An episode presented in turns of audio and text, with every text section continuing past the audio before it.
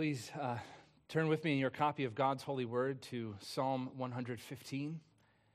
This evening, we will spend some time looking at this wonderful psalm, uh, this psalm of praise to our God. Please stand with me for the reading of God's holy word from Psalm 115.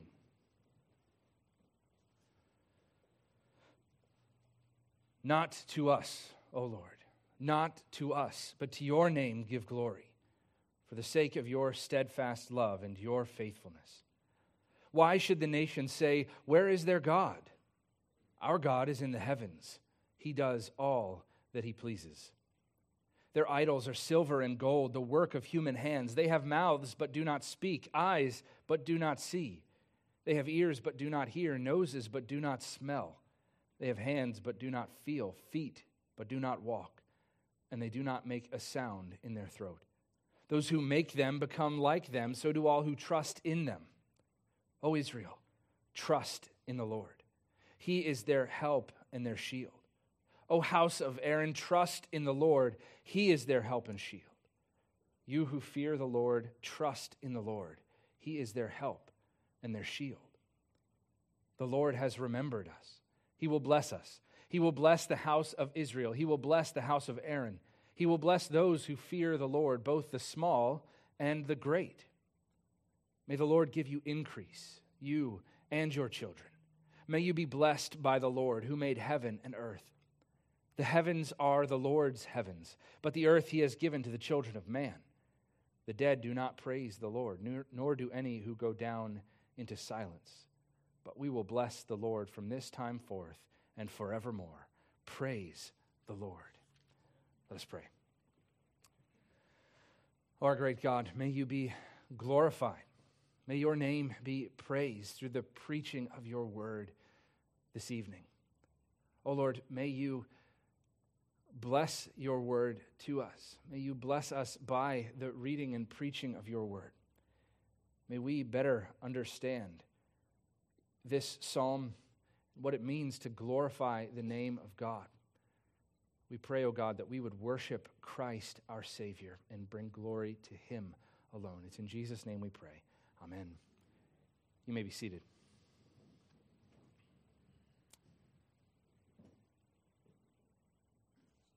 Humans are made to worship. Our chief end, the Westminster Divines tell us, is to glorify God and enjoy Him forever. But sin distorts and ruins everything. And so, this worship impulse that's been hardwired into our DNA is distorted and ruined. And so, instead of seeking to glorify God, mankind often worships anything and everything except God in our age of immediate access to people from all over the world through social media. Anyone with a cell phone camera and an, and an internet connection can become a viral sensation. This immediate access to everyone around us has led many people to seek fame and glory for themselves, to draw the attention of others onto themselves by any means possible so that others will know who they are will know how special they are and will be impressed by them.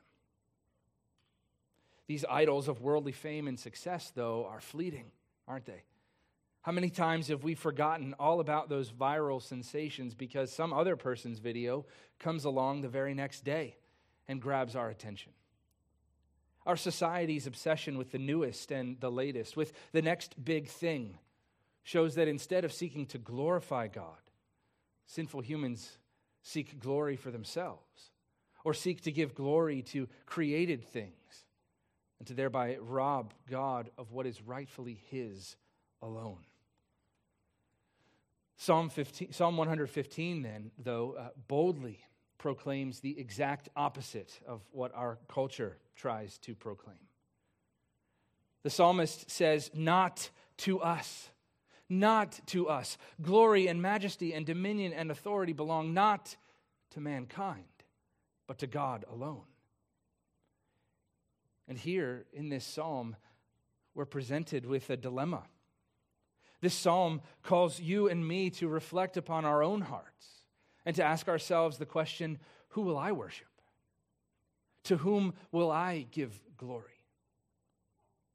The answer, of course, the answer that the psalmist proclaims, the answer that we see all throughout Scripture is that we must give glory to God alone. Seeking glory for ourselves or giving glory to false idols will only bring judgment and condemnation and death.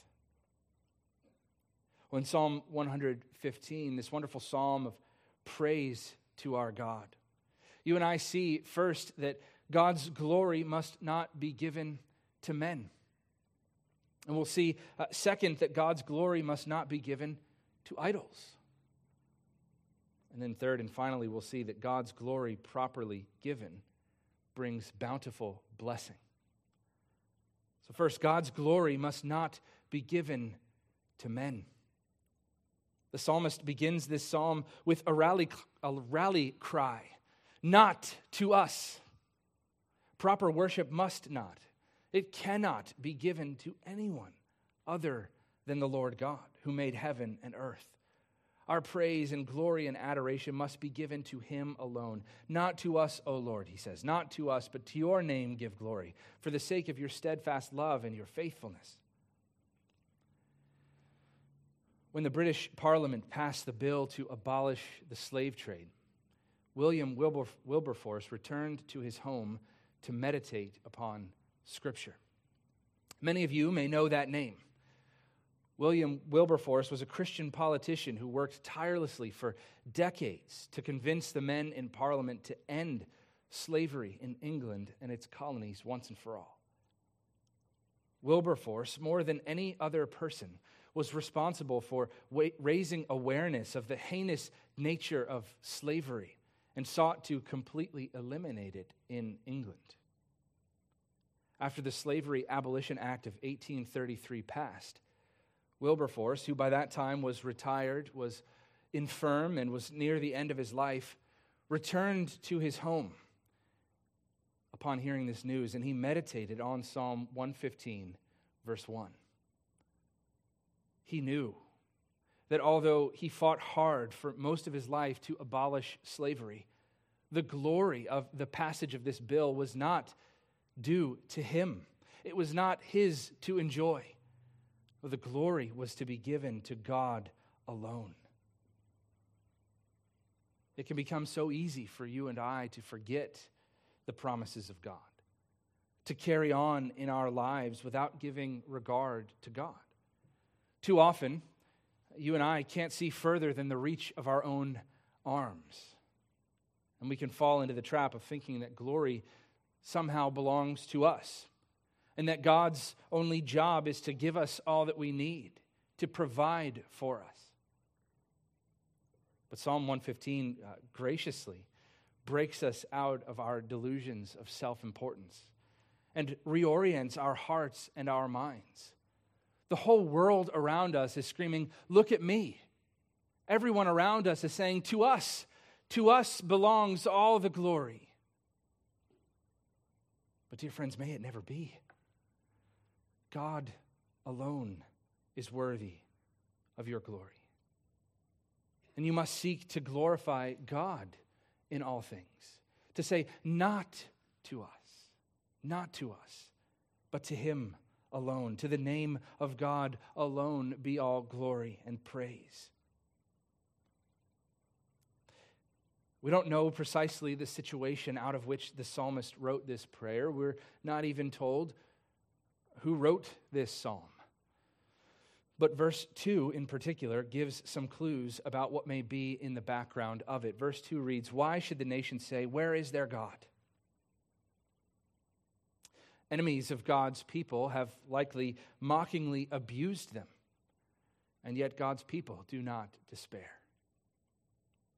Notice, too, in this, uh, when, when he repeats back the, the mocking uh, the, the mocking of these enemies, the psalmist doesn't then turn and ask God for personal help or for deliverance from his enemies.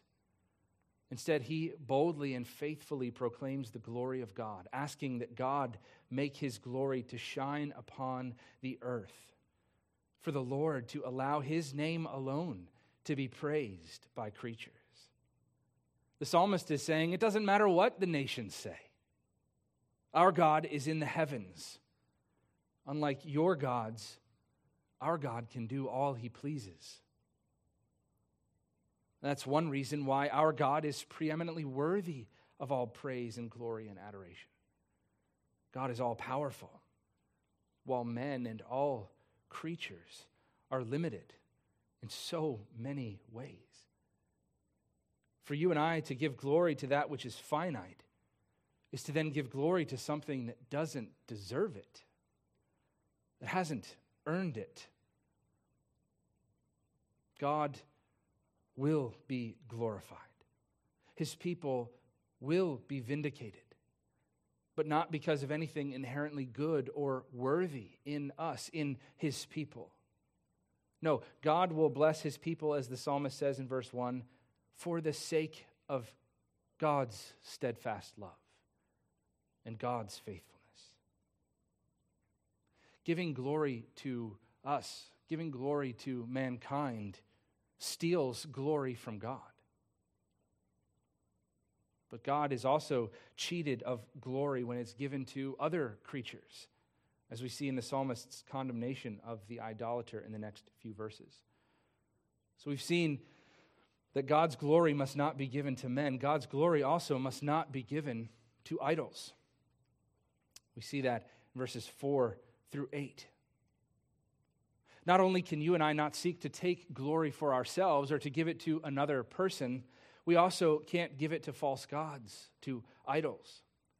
The nations who mock God's people are in verses 4 through 8 in turn marked or mocked, excuse me, by the psalmist.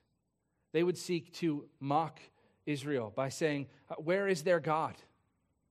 The psalmist turns that mocking around and mocks them because, unlike the God that we serve, their idols are lifeless, soulless, and useless things.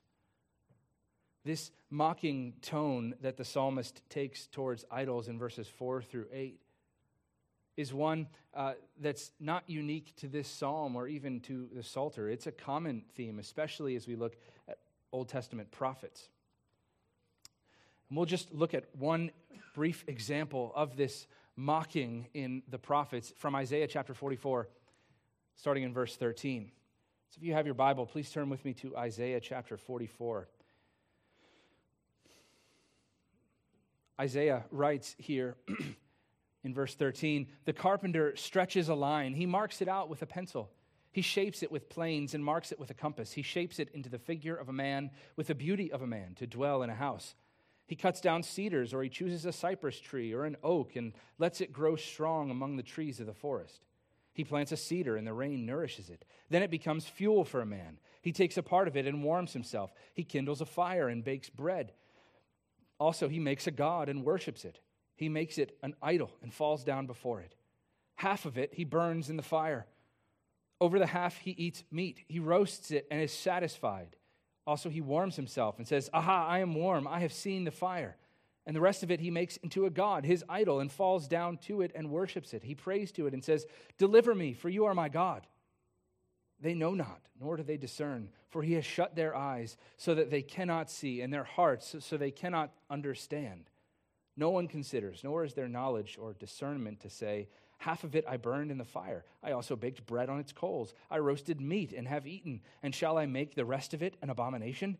Shall I fall down before a block of wood? He feeds on ashes. A deluded heart has led him astray, and he cannot deliver himself or say, Is there not a lie in my right hand? Isaiah is saying that the same piece of wood out of which a man makes an idol to worship, he burns to bake bread and cook his meat and warm himself. What could this idol that's made out of wood possibly do for this man? The man crafted the idol based upon an image in his own imagination. And that idol is utterly dependent upon the man for its very being. Without the man, the idol wouldn't exist. And yet the man thinks that praying to it will do something for him, that praying to this idol will help him in some way the irony, this, the sarcasm in what Isaiah is saying points to the fact that this is absurd. The only thing that will happen is that this man will take on the characteristics of the idol. That block of wood is blind and deaf and mute. So too will this man become. He will become senseless and unfeeling, stationary and stagnant, just like the idol that he has made. In time, the idolater then will be just as dead as that piece of wood out of which he carved his idol, just as lifeless as the object of his worship. This is what the psalmist says in verses 4 through 8. Look with me at verse 8, Psalm 115. The psalmist writes, Those who make them become like them, so do all who trust in them. Idolaters become like that which they worship. These idols they worship are dead. And should the idolaters continue in their false worship, they will end up dead, just like the idols they serve. There's a great irony in the psalmist's words here. These idols cannot do anything. They give nothing to the people who create them, and yet those people bow down in worship to these idols. It's so easy for us to look at these depictions of idolaters and chuckle, isn't it? Who would be so foolish to do such a thing? But the psalmist here and other places in Scripture turns that, uh, that mocking tone we might take and applies it to our hearts. Because if we properly understand these things, we know that you and I have idols in our lives as well. Calvin said that our hearts are idol factories. You and I are constantly churning out new things to worship. We have this worship impulse. We have to worship something. When one of our idols that we've created fails us, or when our preferences change, we simply remove the old idol and put something else in its place. But God's people must not worship idols, must not worship these dead things. No, we serve the one true and living God. You and I must be the very opposite of these idols. These idols are blind and deaf and mute, they're unfeeling. But God's people are not blind. We're called to see Christ by faith. We're called to hear his word to shout aloud his praises with our lips. We're called to love God and neighbor with all of our heart, soul, mind, and strength. We're called to use our hands and our feet in service to our great Savior. We worship a living God who makes us alive, not these dead idols that don't do anything. No, you and I, instead of being blind and unable to use our senses, we are instead commanded to taste and see that the Lord is good. We can only do this when we worship God as he must be worshiped. And when we do this, when we worship God as he must be worshiped, when we give glory to God alone, he will bless us. And that's what the psalmist says in the last part of this psalm, starting in verse 9. Though God's people were in some sort of trouble, as we saw in verse 2, the psalmist does not despair. Instead, he assures himself, and he assures you and me in verse 12, that the Lord has remembered us. He will bless us. Christian, take heart. Even when your enemies surround you, even when wicked people mock you and heap scorn upon you. God remembers you. And He promises to bless you. Even in the midst of hardship, even in the midst of the pain and suffering of this world, take heart and know that God has not abandoned you, that He will not forsake you, that He remembers you, that He promises to bless you. This is one of the many reasons that God alone deserves our praise and our worship, our glory and our adoration. God alone is worthy because he alone is the sovereign Lord over all the earth. The heavens, the psalmist says, are the Lord's heavens. They belong to God alone. God, the psalmist says, is our help and our shield. All the house of Israel, all the house of Aaron, all those who fear the Lord, all God's people, past, present, and future, must trust in the Lord, and he will bless them. The blessing that God's people receive is a specific one. In verse 14, the psalmist repeats back to God the promises that he made to his covenant people all throughout Scripture promises for increase and for children. He says, May the Lord give you increase, you and your children. May you be blessed by the Lord who made heaven and earth.